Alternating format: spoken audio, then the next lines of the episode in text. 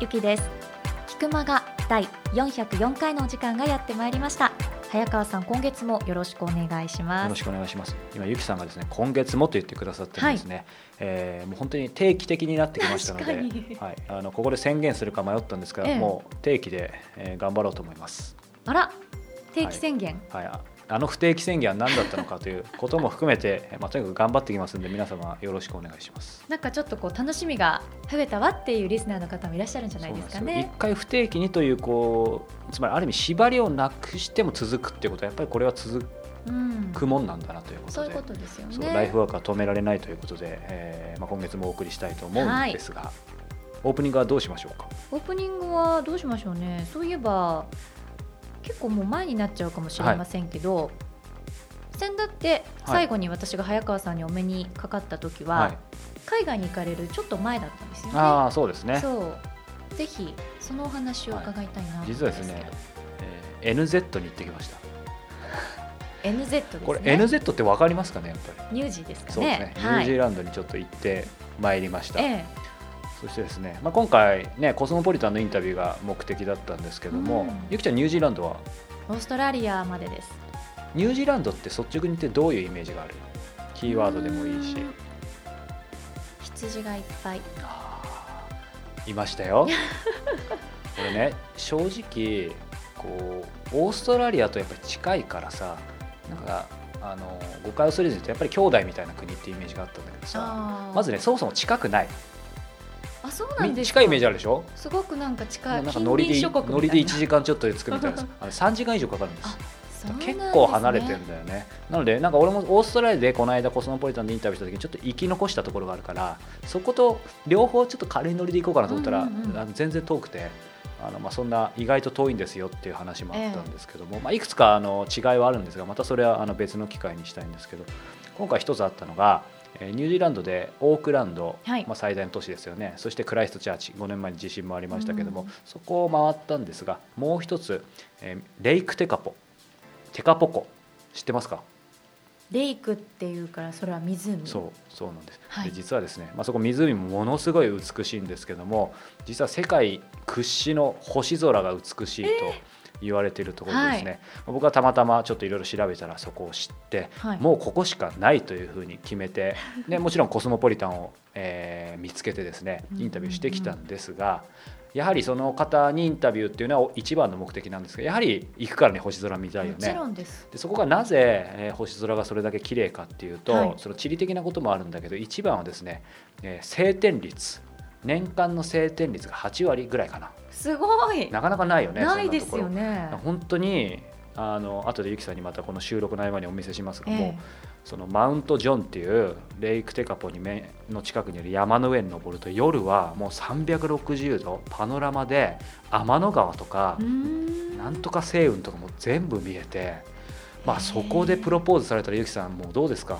いやもうそこに行ってる時点で期待してますよね。ですよね。そうなので皆さんぜひまあプロポーズもそうですし家族の絆もそうですけど多分ね本当に人生観変わる。そうでしょうね。なんでまあそんなところにいた早川さんはどうだったのかということなんですけど。えー、本当本当。です。先に結論言うとですね、うんうん、えー、僕日本で雨男なんですよあらそれ皆さんちょっと嫌な予感するじゃないですかそこがただ海外行くと本当晴れ男でニュージーランドでもずっと晴れだったんですよ、でただほらまさかってことがあるからさ、うん、その晴天率8割でも俺結構まさかの事件をね起こしてるから、うん、今回ねバッファーを見てあの2日間取ったんですよ。偉い、うん。でまあまああのそのね最後にテカポ行ったんですけどオークランドクライストチャーチももう晴れて晴れて晴れて、うん、まあ、ニュージーランドとしてはそんなに降る感じじゃないんだけど、えー、レカポがていきなり噛みましたが テカポのねそれ行ったら湖も美しくて さあ、夜楽しみだと、うんうんうん、はい2日とも曇天でした。じゃあ全く見えない見えませんでした。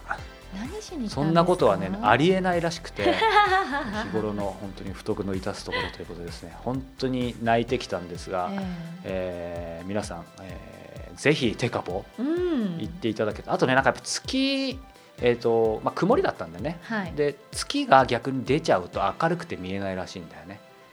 だからそのやっぱり月のほら時期はある程度わかるからそれ以外あんまり関係ないらしいんだけど、まあ、あとは運はあるけどオーロラよりははるかにその可能性高いわけだから要は8割のところのその2割に当たっちゃったってことだよね逆に。8割は平気なのある意味持ってますよね。そう持ってるさすが。だからレイクテカポがまた俺を呼んでいるということでですね、えー、また行こうと思いますが ぜひ皆さんレイクテカポで検索して星空とかで画像検索するともう素晴らしいので。見てみよう、うん。まあ、実際あのコスモポリタンでまた配信もしますが、はい、そこでもさいあの写真もアップしようと思いますのでぜひチェックしてみていただければと思います。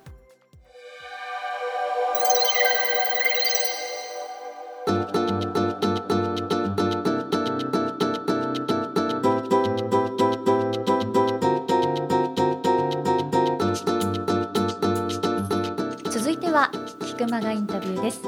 さあ早川さん今月はどなたにインタビューされてきたんでしょうか？はい。姿勢治療科の中野孝明さんにインタビューをしてきました。姿勢ってあのポスチャーの姿勢ですね。その時点その瞬間にもゆきちゃんちょっと姿勢が良くなって本当になんか言われるとなるよね、う。ん、あのこの中野さん中野先生実はですね、はい、えー、僕の先生でもあるんですね。なんかところ折々に中をおっしゃってたのはこの先生だったんですか？そうなんですよ。あの折々で言ってるんですけど初めて聞く方もいらっしゃると思う、えー、実はですね、えー、僕タイでですね、えー、去年の10月にですね調子に乗ってマッサージをタイマッサージを受けたらまさかの、えー、鎖骨を思いっきり押されてですね 次のガンガン腫れて泣きながらそのまましかも帰国じゃなくてベトナムに行ってます。ますひどくなってそこからずっと治んなくて整,、えー、整形外科行ってもレントゲン異常がなくてみたいな。で、えー、まあありがたくこういうこと仕事をしてるのでいろんなところでいろんな方に話を聞いてある方から紹介いただいたのが、えー、この東京青山で、えー、このスタジオの近くですけども、えー、中野生態東京青山院をやってる、えー、中野先生にたどり着きました、はい、で中野先生面白いのがもともとですねもう、えー、4代目なんですけども大正15年創業延べ180万人以上の患者を、えー、そしてあのー、国からですね、えーまあの賞も授かっている、まあ、それだけ名門なんですけども、まあ、彼自体もねあのこれまでにもう0歳から108歳まで15万人以上の患者を治療するということで。で面白いのがまさに今回の話なんだけど彼は姿勢が変わると人生が変わるっていうこう概念というか大切にしていることがあって、まあ、結論から言うとね、はい、結局俺姿勢がずっと悪くてその歪みでそのマッサージでやられた。だからそのマッサージはきっかけに過ぎないということで。で実は今年の頭からもうずっと治療治療治療行って、まあ、ずっとダメだったのがもうおかげさまでほぼ完治してですね。すごいですね、まあ、まさに彼は本物なんで、まあ、そんなこともあってああといろいろやっぱり起業家でもあるので毎回こういろいろ話盛り上がってですね今回インタビュー出ていただいてるんですけども、はい、肝は、まあ、さっきも言ったんですけど姿勢が変わると人生が変わる。もっと言うとですね体も目標も背伸びでという体の目標も背伸び。体も、うん。あえー、人生の目標も少し背伸びがいいですよ。あいいですね。非常に分かりやすくてしかも的を得ているのでですね、まあ、そんな中野先生のこのインタビュー今週から4回にわたってお届けしますのでぜひ聞いてみてくださいこんにちは。プロインタビュアーの早川洋平です。菊間が今日は157人目の、えー、ゲストをお迎えしています。中野生態、はい、東京青山院長姿勢治療科の中野孝明さんです。中野さんよろしくお願いします。はいよろしくお願いします。さあ、えー、せっかく中野さんはい、が、えー、教えてくださった実はですねこの収録前に僕は粗相をしたんですが早速それもネタとしたいので触れたいと思うんですけども、えー、今中野生態というふうに言ったんですけど僕中野生骨と読んでしまったんですけど実はですね、えー、言い訳じゃないんですがこの生態っていう字が読めないんですけどこれは昔の字ですか？はい。そうなんです。大正15年はその字で創業してまして、うん、大正15年っていう時代は当然第二次世界大戦前なので、はいあの日本がかなり漢字がまだまだ使っている時代で戦後に教育の中で漢字をちょっと減らさないと、英語とかですね他の国の言葉を勉強できないから、簡単にしていこうという流れがあって、常用漢字にしましょうっていう生徒の時にその体っていう漢字が骨辺に豊かから今の体育の体の字に変わってしまいました。これ僕何一つ知らないですけどなんかでもこの骨に豊かっていうのはちゃんと意味がね、はい、ありそうなのが本当に簡単にされちゃった感じですね。そうですね。僕とは直接関係ないです。日本体育大学の体はこの体です。あそうなんですか、はい、変えてないです。だからちゃんとそのままあ今も？はい。あの普通には書いてますけど、はい、マークにはこの骨に豊かがちゃんと載ってるというあそうなんだ。あ日本体育大学の皆さん聞いてますか？そうか、はい、ああのそんな豆知識までいただきましたが実はですね、えー、中野さんとお呼びしましたが私普段中野先生とお呼びしてですね、えー、もうこれは言わずもがな実は僕はあのこの中野生態の患者でも、えー、ありですね。普段お世話になってるんですけども。あのそういう意味で今日やりやすいようなやりにくいようななんですけども、えー、この中野生態の東京青山医院で、えー、収録をさせていただいてるんですけどもここ場所が素晴らしいですね。そうですね。ここ探してすぐ見つかったんですか？これねあの場所がそれこそ喋るとちょっと長くなるんですいいですよどうぞ。長くなるんですけど僕が三重県の四日市で、まあ、治療してるっていう時に、うん、まあ、東京にどうしても出したくなる背景があって、はい、その時に、まあ、三重県の四日市が本院でそこで当時私が勤めてた時は1999年から入って、うん、えー、2008年までの間はまあ、4日しかなかったんですよ、はい、それでそこでい,、まあ、いろんな方を見ていく中で、うん、いや東京からわざわざ三重県のまで来てもらって直すとか自分のやりたいことを伝えるっていうことは非常に大変だなと思って、うん、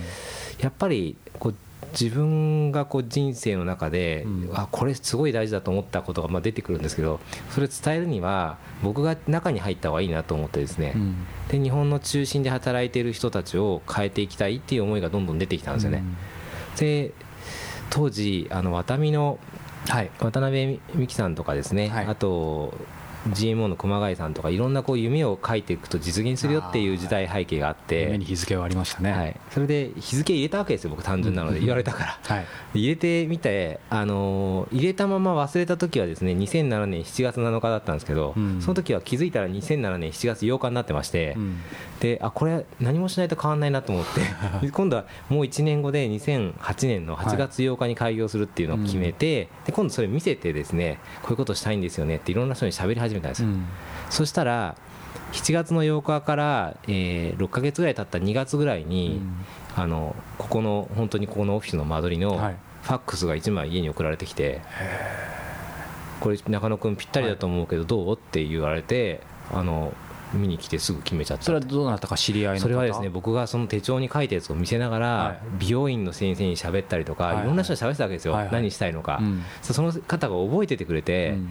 で言ってた間取りだとこれだったらいけるんじゃない？って言ってであとエリアが僕が発信したいってことを言ってたんで、中野君発信っていうのは発信する人も人間だから、主催したい場所にそもそもいないとだめだと。確かに。だからちゃんとそのロケーション考えて言いたいことやるんだったら、この青山の場所は中野君の将来健康を考えることでは言いやすい場所だからどう？っていうことを含んでもらったんですよ。だからもうここ以外逆に言うと見てないという。あもうじゃあ一発だったんですね。そう来てあのここ南側向いてるんですけど、はい、あの当時はアパレルの会社の方が入ってて中国のアパレルの商社が入ってたんですよね。で「こんにちは」って見に来たらもうすごい南からの日差しが良くて、うん、ですごいいいなと思って、うん、ででお話ししてじゃあそもそもでもこの方なんで出てくるんだろうと思って気になってお話してたらちょうど中国のね景気と日本の景気がひっくり返る感じの時で日本にあったものをあの中国に持っていくっていうことになんかビジネスとして交換した方がチェンジした方がいい時代だったみたいででちょっと変わり始めたっていうこともあり別に悪くなって撤退するわけじゃないですよってその気になりますよね、中国の方がおっしゃってて、まあ、中国の方が借りてるぐらいだから、いいところなんだなと思います。そうですね。いろいろ考えそうですもんね。それですぐに決めたんですけど、うん、問題はですね僕8月の8日にオープンしたいと思ったのに、はい、2月だったわけですよ、差が6か月あって、うん、これ6か月分の家賃を発生させるのが できるのかなと思って、あのオーナーに相談して聞いたら、すぐ待ってくれてですね。あでも長くやるんですよねって言われたからはいって言ったんですよ。長くやるんだったらじゃあいいです。あの待ってますからじゃあ8月からでみたいな。めちゃくちゃありがたいですね。しかもこんな一等地で、それですぐ決まっちゃったんだねへえだそれが2008年？2008年の2月にだからその話が出てきまって、はい。はい、オープン2008年の8月なんで、うんうん、そうかじゃあまあ今、えー、7年半ぐらいで、まあ、もうすぐ8年っていうそうですね。そうですね。だからそこの場所でそうですね、うん、その形ですね。これでもねこう音声でなかなか表現するの難しいんですけど、まあ、ひょっとしたら写真もアップできるかもしれないですけど、僕も初めて来た時やっぱりこう生態、とか整骨院とか、まあ、そもそも整体あそもそもですけどせっかくなんで聞いた整体と整骨院は違うんですよね。違うんですよ。簡単に教えていただけますか？あの接骨院っていう名前を名乗るところは接骨院にはですね接骨院って名乗れる先生が決まっていまして柔道を征服する師って書いて、ね、柔道整復師っていう先生が接骨院ができるんですよ、はいで整体院は実は先生いらないんですよ名前も資格も。資格いらない。資格はいらない整体院は。だから極端なこと言うとあのあれ？明日から整体したくなったと思った人が A 整体院ってやっても、はい、あの別にいいんですよ、まあ、経営コンサルタントとかもそうですよね。かなりざっくりしてるんですよ、はい、そうなんだ。でこれはねちゃんと保健所に行っても、はい、そういう必要はありませんよって言われてしまうんですけど、うん、制度上今そこが縛りがなくて、うん。登録しなければ本来は間違いなくいけない仕事だと思うんですけど、現状が抜けてるんですよ。で接骨院に関しては柔道整復師の免許を3年間勉強して取って、国家資格を持った先生が届け出をして、あのこれだけの待合室が必要です、はい、これだけの治療室が必要です。換気の仕組みありますか、はい、チェックしに来るわけですよ、はいはい、で来て接骨院になるわけですよ、はい、届け出が入って。それが全く盛大にないんですよ。じゃ名前は、まあ、正直素人がしたら似てるし、はい、まあ、同じようなっていうか全然そこから違うってことですね、違うんですよ。でそこが、あのー、まあ、良くも悪くも非常にいろんな先生がいるように見えてる理由ですね、うん。うん、そうか、まあ、そういう意味では特にその生態は、まあ、いろんな意味であのバラエティーに富んでると。そうですね、うん、だからよく利用する方からすると、病院は分かるじゃないですか、うん、保険証出して病院でなじゃないですか、で病院は分かるけど病院以外が詳しく知ってる方は大体その世界で困ったことがある人か、うん、よっぽど自分の症状を治すために探した人ですね。鍼灸院と接骨院とか整体院とかあと最近だと、まあ、ストレッチがあったり、はいはいはい。あの明らかに違いそうなのは例えばリンパマッサージとかがあるじゃないですか、うんうん、ま、リンパマッサージはそもそもどこなんだろうとか この先生リンパ誰誰先生がリンパマッサージやってるんだろうとかっていうのがぐちゃぐちゃになっちゃってはい、そうか。まあ、そんな中で、こうこの中の生態はい、あえて今、今生態の幅広さも聞きましたけど、はい、まあね、姿勢治療科っていうこう肩書きもありますけど、はい、まあ、中野先生ご自身とこの生態中野生態で今どういう、まあ、一言で難しいでしょうけど、まあ、生態院なんでしょうかね。一言で言うとあの壊れたり例えば肩こりと腰痛で例えることが多いですけど、うん、肩こり腰痛で困り続けるっていう人を治すことをしてきたんですもともと。なので肩が痛いです。じゃあそれ直しましょうねって早く直しました。ありがとうございますが基本なんですよ。それをやってたんですけどそれをやっていくとまた壊れる時は出てくるわけですよ、うん、例えば3年経ったらまた腰が痛くなりました、はい、でそれが周期短くなってきて、半年で痛くなる、うん、あれなんかいつも痛くなってるっていうサイクルが出てくるんですけど、はい、この時になぜそれを起こすかっていうと、使い方が間違っちゃってるんですね。使い方全ての人の使い方で、その痛みっていうものが出た時の使い方が間違ってるんですよ、で車で行くと無謀にいつも事故してる感じです。でバーンぶつかりました。って言って修理に持ってきます。またぶつかりました、でも人間の体って車は教習所があるんですよ。人間の体は教習所ないから、実は知らないことで痛めてるんです。そうか僕がやってることは教習所でがあるとしたら、うん、教習所のように体の使い方を教えることと、修理することっていう2つをやってます。うんうんうん、そうか。そしてまあ、この姿勢治療科っていうのはそれに当然付随して名乗られてると、ね、で姿勢治療科って言ったのは姿勢っていうのが心の姿勢も体の姿勢も含めて自分自身の在り方が分かりやすい言葉だったので、姿勢を正すっていうことが正しく使うための一番軸のヒントなんですよね、うん、なのでそこから直すっていう意味で姿勢治療科というふうに自分で作りました。それはさっきのいろんな業界の先生がいるから、僕は何だろうって自分で考えた時に、僕自身はやっぱり直すしただ正しく使える体の使い方に直してあげたいという思いがあって、それで自分があやっぱり姿勢ってすごい大事だなっていうのが、もう毎日いつも感じてたので。はいで覚悟を決めて東京に出てきてから、まあ、1年経ったぐらいに姿勢治療科っていうのを商標を取ったりしながら、もうこれでやるぞっていう意味で。はいでもさっきの話じゃないですか。やっぱりそもそもその東京出てくるにもいろいろあってってありましたけどやっぱりあのこのインタビュー番組としては、その辺の経緯なんかもね聞きたいんですけど。そうですね。だから2008年に出てくるまでの段階でいくとですね、うん、まあ僕1973年生まれなんですよ。で73年生まれで、えー、生まれてすぐにですね父親がアメリカに留学する状態になってまして、はい、でそれはうちの父親自体がもう3代目なのでこの、はい、で3代目の父の時点でアメリカにカイロプラクティックっていう大学が存在することがもうあったんですね。でそこではあのカイロプラクティックドクターという先生になるんですけど、はい、まあ、お医者さんと同じカテゴリーで、うん今もちゃんとあるんですよね。その骨格から治す大学があるっていうのがアメリカにあって父が73年留学してるんですね。そこで僕が、えー、生まれて3ヶ月で一緒にアメリカに連れて行かれたと。じゃほとんどアメリカ生まれに近いですね。あと3か月早かった日本で生まれてすぐ連れて行かれて、はい、で父親があの大学にアメリカの大学は子供連れて行ったりする人もいて、うん、僕も父親の後ろに乗っかって授業にサラリーマン金太郎じゃないけど、はい、で行ってる背景がやっぱありました、はい、それが4歳まで続いて、うん、で4歳で父が卒業して、うん、えー、戻ってくるというので、はい、まあ、4歳からあの三重県の四日市の方に。ただ三重県の四日市はちょっと関西エリアなんで、うん、まあ、関西弁なんですよ、はいはい、なんちゃってなんですけど 四日市だし、はい、でそこにあの母親が標準語で、うん。まあ、父も標準語喋ってたので標準語と英語しか喋らない子供がいたので初め小さい頃はですね、はい、結構微妙ないじめにいろんなところがあってなんか自分が喋った言葉が通用しないっていうのはよくありましたね。うんうん まあそうかだからもうちゃちゃんぽんみたいになってるそうですちゃんぽんみたいになってます。家庭では一応日本語？日本語で喋ったり、はい、でも友達と喋る時は4歳の時に英語で喋ってたりしてたみたいで随分ぐちゃぐちゃになってますね。でもじゃあその戻ってきてからもこう今に至るまで途中で留学されたりとかまあ僕はね留学してないんですよ。そこから、はい、えっと4歳で戻ってきて日本の幼稚園に行って、うんで小学校の地元の小学校に行ってから、途中でちょっと私立の小学校に編入してるんですけど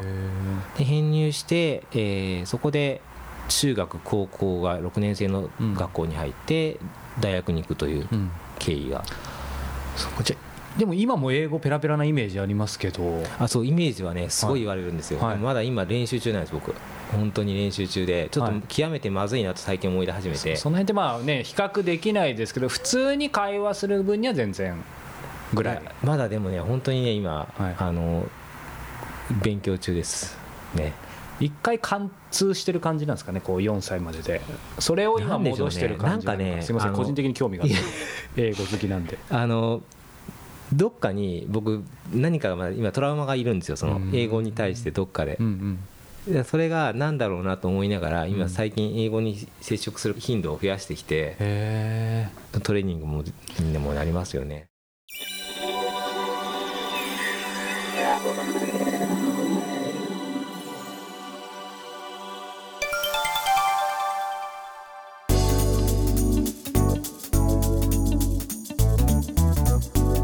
続いてはブランニューコスモポリタンです。大好きなことをしながら世界を生きている方と早川洋平との対談音声を毎月現地から直接お届けするコスモポリタン。本日ご紹介するのは第26号。舞台はバンコク。パーソネルコンサルタント代表の小田原康さんです。はい、えー、バンコク行ってきました。いいなそしてですね。えい行ったことないんですタイって。意外だね。そうなんです。結構行ってないとこばっかりですなんか行ってそうなイメージあるけどやや全然行ってないですね。最近はちょっとドメスティックな。ドメスティックどころかパスポートももうない。でも去年の夏休み 沖縄沖縄はそれ行ったんだっけ？行ってない。夏休み取り出してたよね。結局取らなかったです、ね、じゃあ2回分溜まってますよね。2回分溜まってますよね、それについて突っ込みたいんですがちょっと別のコーナーになりそうなのでそれはまた別の機会ということで、はい、えー、小田原さんなんですけども彼はねもうバンコクに渡ってもう四半世紀ぐらい経ってんじゃないかな。で学校卒業してそこからたどり着いたんだけど、はい、今やですねタイのバンコクのその人材紹介会社ってめちゃめちゃ当然そのタイの会社も含めてあるんだけどその人材紹介数がもうずっとナンバーワンで表彰もそれこそされてる。要は日本タイにある日本会社の中でナンバーワンって意味じゃないんだよ。全その中でそれだけすごい方なんだけども、ね、まあ、そんな小田原さん何がやっぱりすごいかっていうとそれだけのやり手なんだけど物腰がすごい柔らかくてとても謙虚な方っていうのが第一印象でした。で実は滞在中もいろいろ助けてもらって本当温かくもてなしていただいて。で意外だったのは、はい、その柔らかな雰囲気から想像できないくらいすごい負けず嫌いで、まあ、だからやっぱり結果出してるってなんだけどでやっぱり全てが正直でまっすぐな人柄なので社員の方もねそのタイタイ人の社員の方がすごく多い、まあ、日本人の社員もいるんだけど。だからそういう人もそうだし一緒に仕事をする人、はい、もうなんかそのなんつうんだろうな楽しくモチベートされていくんだろうなっていうのを感じました。だからそのパワフル負けず嫌いだからなんか社内がすごいピリピリしてるっていうのとも違うのよね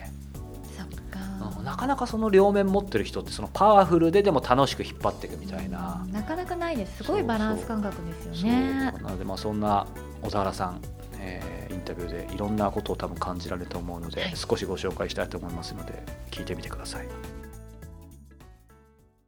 こんにちは。プロインタビュアーの早川洋平です。コスモポリタン、えー、今日はですねバンコクにやってきました。パーソナルコンサルタント代表取締役社長のえー、小田原康さんにお話を伺います。小田原さんよろしくお願いします。はい、よろしくお願いいたします。さあ、えー、バンコクということなんですけども、えー、私事なんですが、実は14年前、ちょうど大学2年生か3年生ぐらいの時に来て以来なんですけど、はい小田原さんはその前からいらっしゃるんですよね。そうですね。私はえっともう20、今23年目ですね。すごい。ほぼ四半世紀、はい、そうですね、はい、これねこのこの後これからあのもちろんその中身について伺いたいんですけど四半世紀いる感覚ってありますか？いる感覚ってどうなんでしょうね。もちろんもう はいあの長くいるなっていうのは、はい、もうあの日本よりも長くなっちゃいましたしね。はい、そうか、ね。もうずっとバンコクなんですか？ずっとバンコク、もうずっとバンコクで、なおかつずっとこの麻生区にも、会社も、この22年間ここにあります。へあ、もう最初からほぼここ？最初からほぼここですね。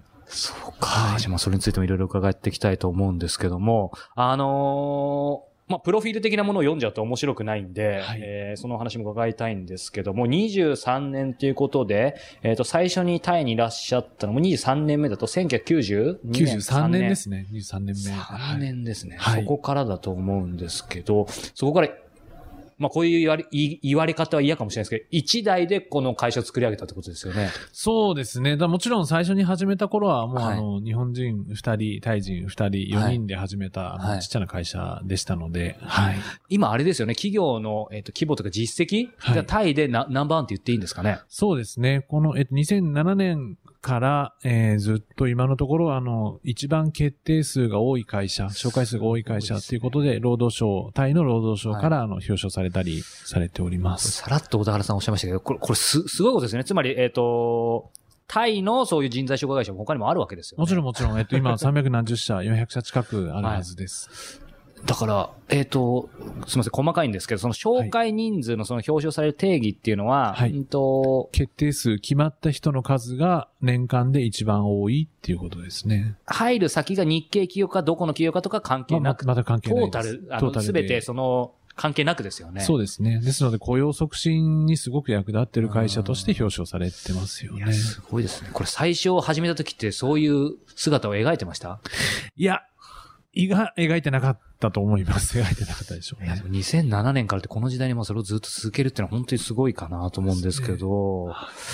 あのー、まあ、その、そもそも、戻りますけども、はい、まあそういう意味でこの対最大手って言っていいと思うんですけど、そういう決定数で人材紹介会社作るまでに至る経緯、はい、まあ23年あるっておっしゃいましたけど、はい、やっぱりそもそもなぜバンコクなのかに来たのかっていうところから遡ってもらいたいんですけど。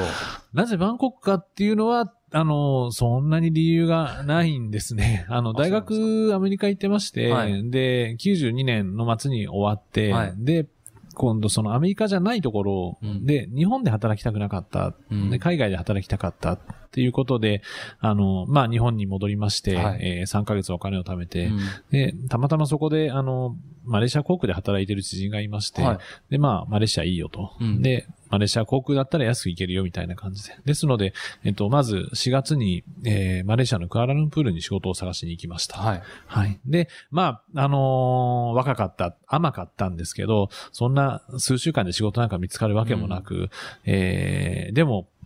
まあ、マレーシアは僕を必要としてないんだな、みたいな感じで。で、そこで、あの、南に行ってたらシンガポールがあり、あはいはい、北に上がったらバンコクがあった、みたいな感じで、はい、そこは結構天気なんですけど、まあなんでそこで北に上がったかっていうのは覚えてないんですよ。肝心な。駅、そうです。駅に行って、まあ、まあそ、そうですね。クアラルブルにいる間にゲストハウスなんか泊まって、タイの話を聞いて、で、行こうと思ったんでしょうね。うん、それもあんまり覚えてないんですけど、まあ電車に乗って二十何時間かけて、はい、そんなかかりますか、やっぱり。いや、かかりますよ。もう、のんびりのんびり走ってくる電車、汽車に乗って、はいはい。はい。で、バンコクに来ました。当時、小田原青年は大学卒業して。そうです、23歳、23歳ですね。なったばっかりでしたね。これ、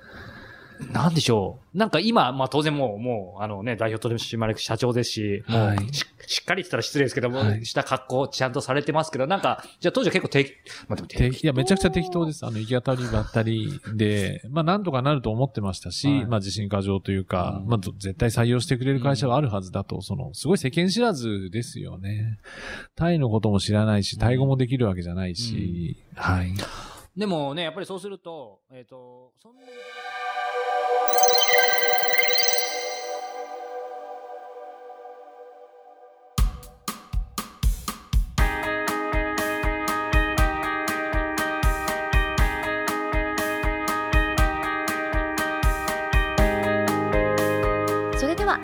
のお時間です。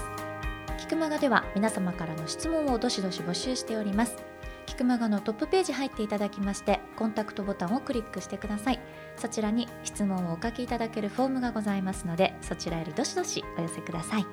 質問を採用させていただいた方には Amazon のギフト券500円分をプレゼントさせていただいております。はい。そして、えー、毎週恒例の、えー、石平ブックトークメールマガジン小説家と過ごす日曜日の、はい、ちょっと紹介のコーナーなんですけど、はい、実は今喋ってて気づいたけどこれ配信されてる日がですねもうご案内してますけど初の公開収録で今頃横浜のランドマークタワーで、え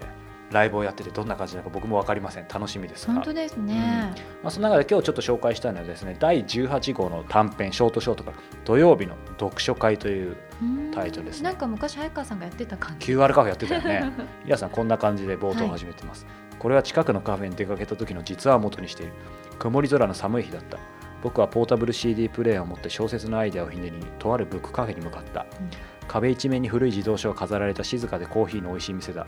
本棚を一つ置いたテーブルに何人か若い男女が集まってきた。何をするか耳だけで眺めていたらそこで読書会が始まったのである。いや目から鱗の経験だったさてさて作家の隣で始まった読書会はどうなったのでしょうか？お楽しみこれ実は？実は。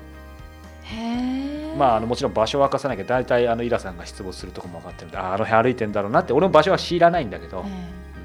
あ、それをこうネタにするとかさすがだよね。耳で眺めるって言葉が素敵。あそんなところにもちゃんとやっぱ違うよね、いや一瞬早川さんの読み違いかしらと思ったけどでもそうやってね確かに耳で眺めるなんて目辺ですからね眺めるはすごいなと思って。本当だって気づかない俺もまずいよね、うん、さあ格の違いを見せつけられましたいやいやいやいやそんなことないですけど。小説家と過ごす日曜日ぜひチェックしてみてもらえればと思います、はい、ということでエンディングどうしましょうかね。あらもう結構今日はお話しましたよ。ということでお後もよろしいようで。はい。また来週もお聞きください。さようなら